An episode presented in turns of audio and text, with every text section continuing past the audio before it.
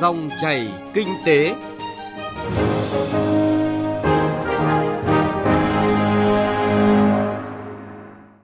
Các biên tập viên Đức Hưng và Thu Hòa xin kính chào quý vị và các bạn. Thưa quý vị và các bạn, năm 2020 sắp đi qua và giờ là lúc chúng ta nhìn lại những nỗ lực của cả nền kinh tế để vượt qua những tác động tiêu cực của dịch COVID-19.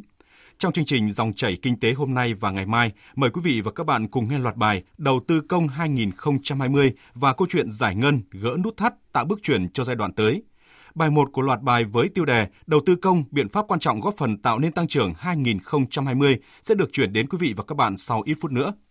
Một nội dung khác của dòng chảy kinh tế hôm nay là cuộc trò chuyện giữa phóng viên Hà Nho với doanh nhân Phan Quang Cường, Chủ tịch Hội đồng Quản trị Công ty Cổ phần CF Group về ước mơ thiết kế các thiết bị cảng biển Made in Việt Nam. Mời quý vị và các bạn chú ý đón nghe trong chuyên mục Cà phê doanh nhân ở phần sau của chương trình. Và trước khi đến với nội dung vừa giới thiệu, chúng tôi điểm một số thông tin kinh tế đáng chú ý. Cuối tuần qua, biên bản kết thúc đàm phán hiệp định thương mại tự do giữa Vương quốc Anh và Việt Nam đã được ký kết. Đây là bước quan trọng để hai nước sớm ký kết chính thức hiệp định này trong thời gian tới. Hiệp định mang tới sự tiếp nối quan trọng đối với mối quan hệ thương mại giữa hai nước, nhất là giúp duy trì các lợi ích trong mối quan hệ thương mại hiện có của hai bên tại Hiệp định Thương mại Tự do Việt Nam Liên minh châu Âu sau khi Vương quốc Anh rời khỏi liên minh này. Theo đó, các doanh nghiệp có thể tiếp tục hưởng lợi từ việc giảm thuế nhập khẩu và xuất khẩu, tăng cường khả năng tiếp cận thị trường dịch vụ và bảo hộ các sản phẩm chủ chốt của Việt Nam và Anh. Mới đây, thư trao đổi giữa chính phủ Việt Nam và Hàn Quốc về triển khai điều khoản cộng gộp xuất xứ nguyên liệu dệt may giữa Việt Nam và Hàn Quốc trong Hiệp định Thương mại Tự do Việt Nam Liên minh châu Âu đã được ký kết. Thỏa thuận này có ý nghĩa đặc biệt quan trọng, giúp doanh nghiệp Việt Nam tận dụng nguồn nguyên liệu dệt may chất lượng cao từ Hàn Quốc để sản xuất và xuất khẩu sản phẩm dệt may sang thị trường Liên minh châu Âu. Hôm qua 13 tháng 12, Thủ tướng Nguyễn Xuân Phúc đã tới dự và phát lệnh động thổ dự án đầu tư xây dựng và kinh doanh kết cấu hạ tầng khu công nghiệp Liên Hà Thái tại huyện Thái Thụy, tỉnh Thái Bình. Đây là khu công nghiệp nằm tại vị trí chiến lược kết nối tam giác kinh tế trọng điểm Hà Nội, Hải Phòng, Quảng Ninh, chỉ cách sân bay quốc tế Cát Bi và cảng Hải Phòng khoảng 40 km, rất thuận lợi trong việc vận chuyển hàng hóa và xuất khẩu. Dự án khu công nghiệp Liên Hà Thái có quy mô gần 590 ha, tổng vốn đầu tư gần 3.900 tỷ đồng, đặt mục tiêu thu hút các dự án tỷ đô thuộc ngành nghề điện tử, công nghệ cao có sức ảnh hưởng tới chuyển dịch cơ cấu kinh tế địa phương. Theo báo cáo mới nhất của Tổng cục Thuế, tính đến hết tháng 11, cơ quan thuế các cấp đã thu hồi được hơn 25.520 tỷ đồng tiền nợ thuế, tăng 7% so với cùng kỳ năm ngoái. Trong đó thu bằng biện pháp quản lý nợ là gần 17.500 tỷ đồng, thu bằng biện pháp cưỡng chế nợ được hơn 8.000 tỷ đồng. Trong tháng cuối năm nay, ngoài việc dồn lực thực hiện các biện pháp thu thuế, toàn ngành còn tập trung vào việc thu hồi nợ, nỗ lực phấn đấu đến cuối năm tổng số nợ không được vượt quá 5% tổng thu ngân sách nhà nước của cả năm. Theo quy định, bên mời thầu phải công khai văn bản liên quan đến hồ sơ mời thầu hoặc hồ sơ yêu cầu lên hệ thống mạng đấu thầu quốc gia đã được thực hiện hơn 10 tháng qua. Tuy nhiên, còn nhiều bên mời thầu đang thiếu hồ sơ thiết kế bản vẽ thi công trong hồ sơ mời thầu, gây khó khăn thậm chí là cản trở nhà thầu tiếp cận đầy đủ hồ sơ. Để bên mời thầu thực hiện nghiêm túc đầy đủ việc đăng tải thông báo mời thầu gói thầu xây lắp, đảm bảo quyền lợi nhà đầu tư mới đây, hệ thống mạng đấu thầu quốc gia đã được cải tiến và chính thức triển khai chức năng đính kèm hồ sơ thiết kế bản vẽ thi công có dung lượng lớn.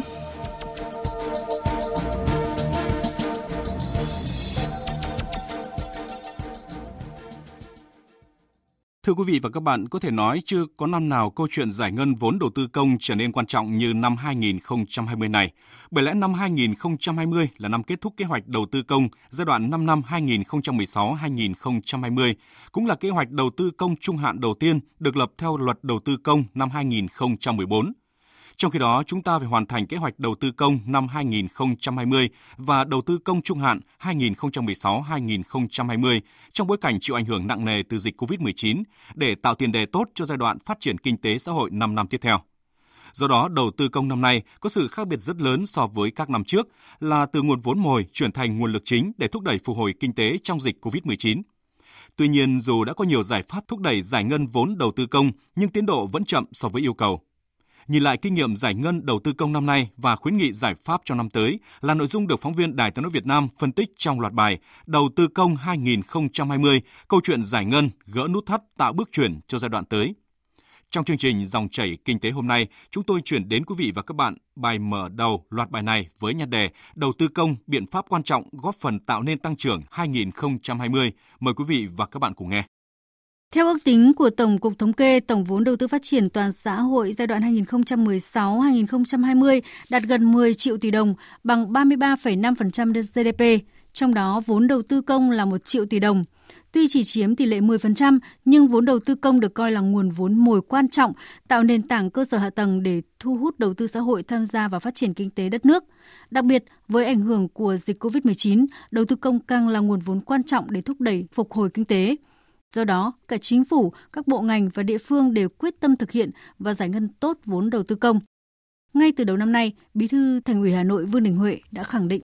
trong 5 năm thì à, tổng cái đầu tư công của Hà Nội là 107.300 tỷ đồng, tức là hơn 10% tổng 1 triệu tỷ của cả nước. Thì trong 4 năm thì Hà Nội đã giải ngân là khoảng 70.000 tỷ và số còn lại của năm 2020 này là Hà Nội có khoảng là 37 đến 40.000 tỷ. Và qua giả soát thì mặc dù là ngân sách trên địa bàn có thể là giảm khoảng mức 30 đến 33.000 tỷ đồng, nhưng mà thành ủy và thành phố đã quyết tâm đấy là không cắt giảm đầu tư công và nếu mà giải ngân được khoảng gần 40.000 tỷ đồng thì đây là cái vốn mồi rất là quan trọng để mà giải quyết nhất là các cái công trình cấp bách về an sinh à, xã hội và công trình thiết yếu của thủ đô và cũng là vốn mồi cho FDI cũng như các cái thành phần à, kinh tế à, khác.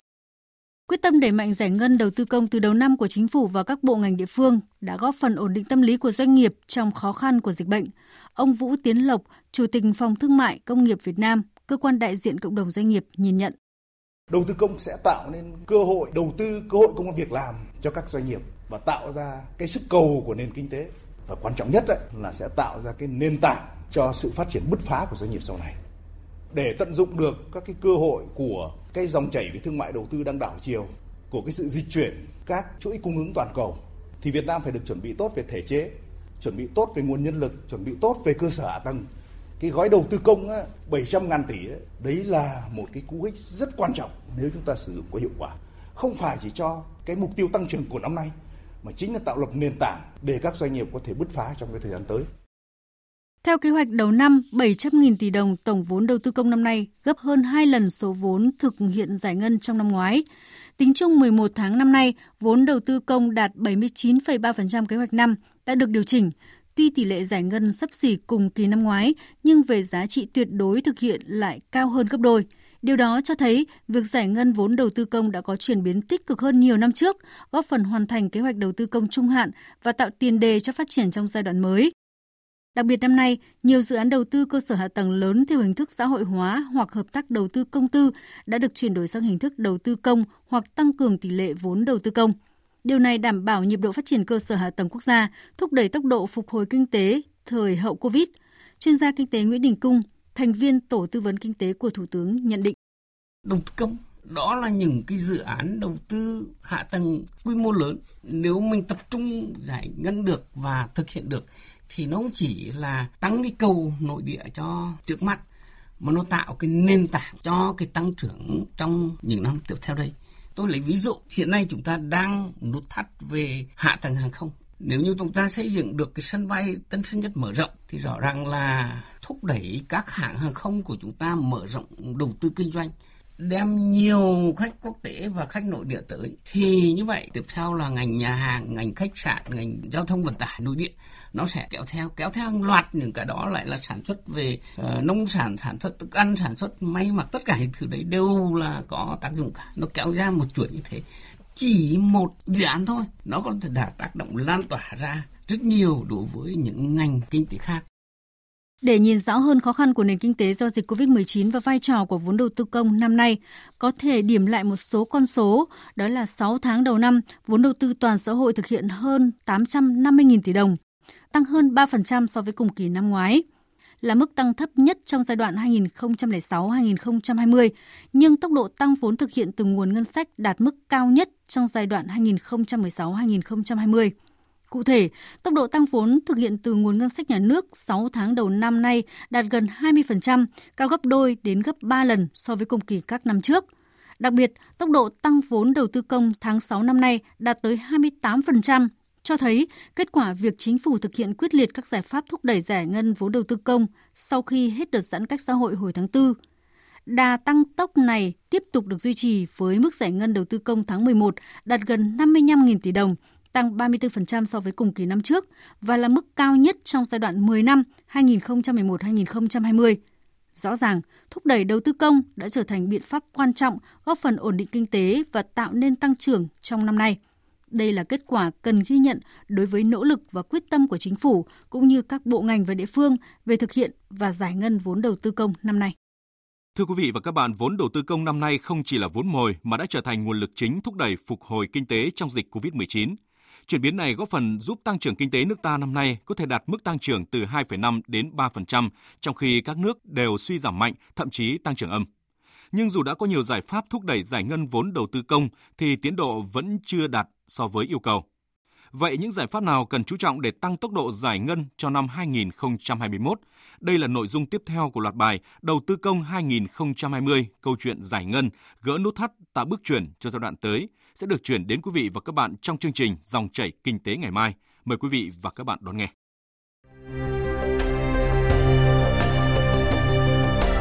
Cà phê doanh nhân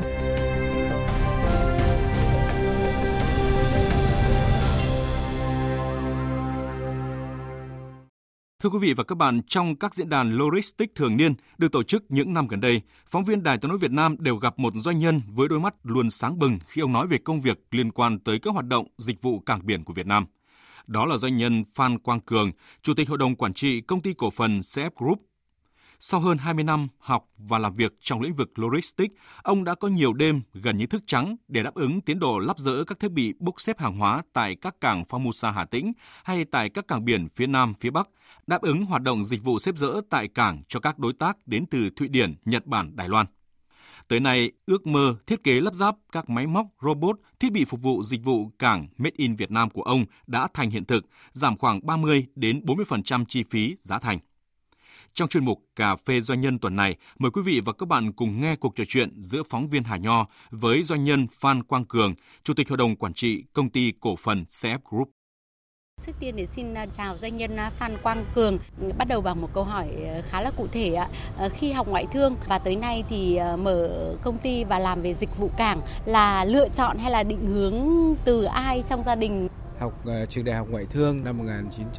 1994-99 và trong ngành ngoại thương thì vận tải, logistics nó cũng là một trong những môn chính. Sau khi ra trường thì tôi có may mắn làm trong lĩnh vực logistics. Và sau khoảng thời gian một năm rưỡi, hai năm thì tôi đã set up công ty của mình với một cái mong muốn là phát triển thành một công ty. Thì lúc đầu tiên là tôi tham gia trong lĩnh vực công nghệ thông tin. Đó là một cái lĩnh vực mà tôi rất là thích sau cái khoảng thời gian đó thì tôi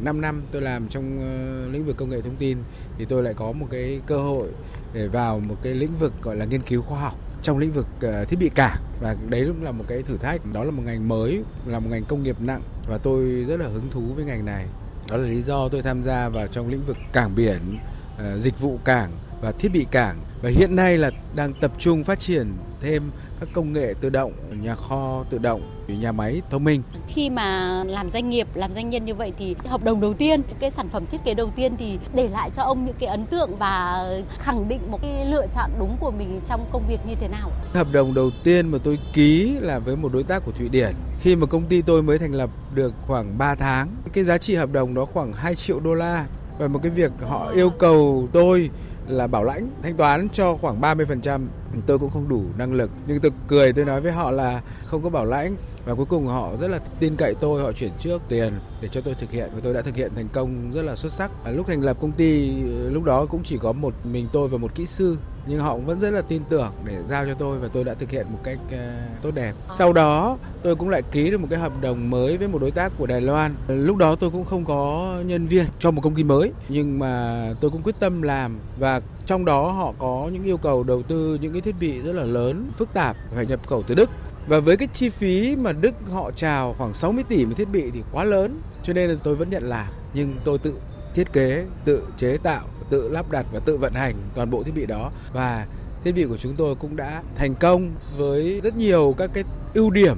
và do người Việt Nam thiết kế, chế tạo và làm chủ được công nghệ. Dạ. Tôi rõ ràng là thấy ờ, doanh nhân Phan Quang Cường ờ, tóc thì bạc, có những cái đêm mất ngủ. Thế thì cái lần nào mà ông nhớ nhất? Có lẽ cái đêm mà tôi nhận cái lô hàng chuyển về cảng ở miền Trung trong điều kiện bão tố với những cái thiết bị nặng khoảng 2 300 tấn mà phải chuyển từ trên tàu xuống cầu cảng trong điều kiện mưa gió, bão thì đó là những cái đêm mà tôi mất ngủ và áp lực nhất. Thiết bị đấy rất là lớn. Trước khi lắp thì nó là những cái thiết bị dài khoảng 50 mét và nó nặng khoảng 200 tấn. Khi đưa từ trên tàu xuống trong điều kiện sóng gió là một việc rất là khó vì đó là những thiết bị siêu trường siêu trọng. Phải đặt lên những cái xe siêu trường siêu trọng chở những cái thiết bị nặng như vậy trong điều kiện như thế nó rất là khó khăn và rất là nguy hiểm.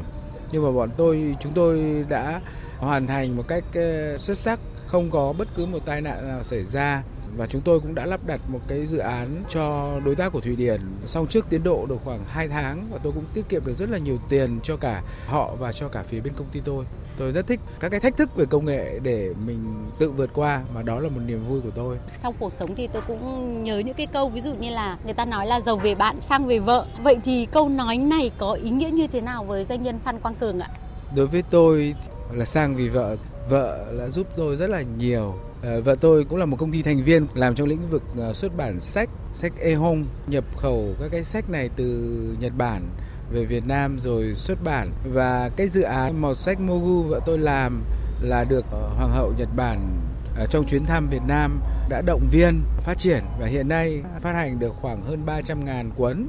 đến các bạn trẻ ở Việt Nam cũng như là tiếp tục các cái công tác về xã hội. Và điều đó là giúp cho tôi trong quá trình làm việc với các đối tác Nhật Bản, các đối tác về Đài Loan hay cả kể cả các nước khác trên thế giới thì họ có sự tôn trọng và họ có sự đánh giá cao về các cái hoạt động xã hội của mình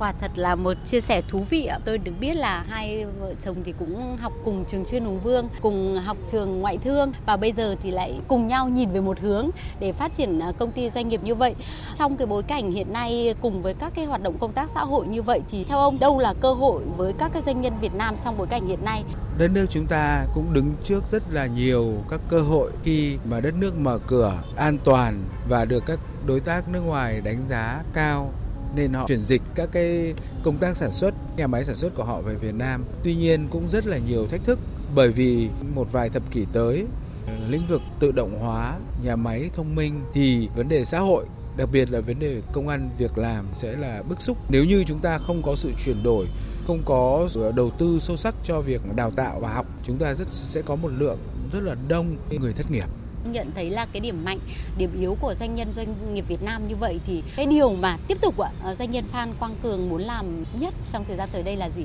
Một mặt công ty chúng tôi hợp tác với các đối tác, các khách hàng lớn ở trên thế giới, học hỏi từ họ. Một mặt chúng tôi tuyển chọn nhân sự giỏi, có đam mê và cùng một chí hướng, tạo thành một cái tập thể đoàn kết, cống hiến hết mình về công nghệ vì các giá trị mà chúng ta có thể mang lại cho các khách hàng để được họ đánh giá cao khi họ đã tin cậy, họ có rất nhiều các công việc cho chúng tôi làm và tạo cơ hội cho chúng tôi tiếp tục nghiên cứu, phát triển, mở rộng, hợp tác để có được những cái sản phẩm và những dịch vụ chất lượng ngày càng tốt và ngày càng có khả năng cạnh tranh trên phạm vi thế giới. Hiện nay, công ty chúng tôi thiết kế, chế tạo được các cái thiết bị mobile ship loader là những cái thiết bị xếp dỡ lên tàu biển, công suất khoảng 800 tấn một giờ cho những cái tàu biển lên đến 50 hoặc 70 nghìn tấn. Hoặc là tôi cũng đang phát triển và cung cấp cho một đối tác của Nhật Bản, một tập đoàn của Nhật về thiết bị ờ, robot ở trong nhà xưởng của họ. Robot để kéo hàng gọi là AGV. Robot đấy là do hoàn toàn người Việt Nam thiết kế, chế tạo, sản xuất các bảng mạch, chế tạo phần cơ khí để tạo lên những cái sản phẩm có giá thành khoảng 30% so với một con máy AGV tương tự của Nhật Bản. Vâng ạ, xin trân trọng cảm ơn à, doanh nhân Phan Quang Cường. Xin cảm ơn à, phóng viên Hà Nho, xin cảm ơn tất cả thính giả của Đài Tiếng Nói Việt Nam. Quý vị và các bạn vừa nghe chương trình phát thanh Dòng chảy kinh tế. Chương trình do biên tập viên Trung Hiếu biên soạn và thực hiện. Cảm ơn quý vị và các bạn đã quan tâm lắng nghe. Xin chào và hẹn gặp lại quý vị và các bạn trong các chương trình lần sau.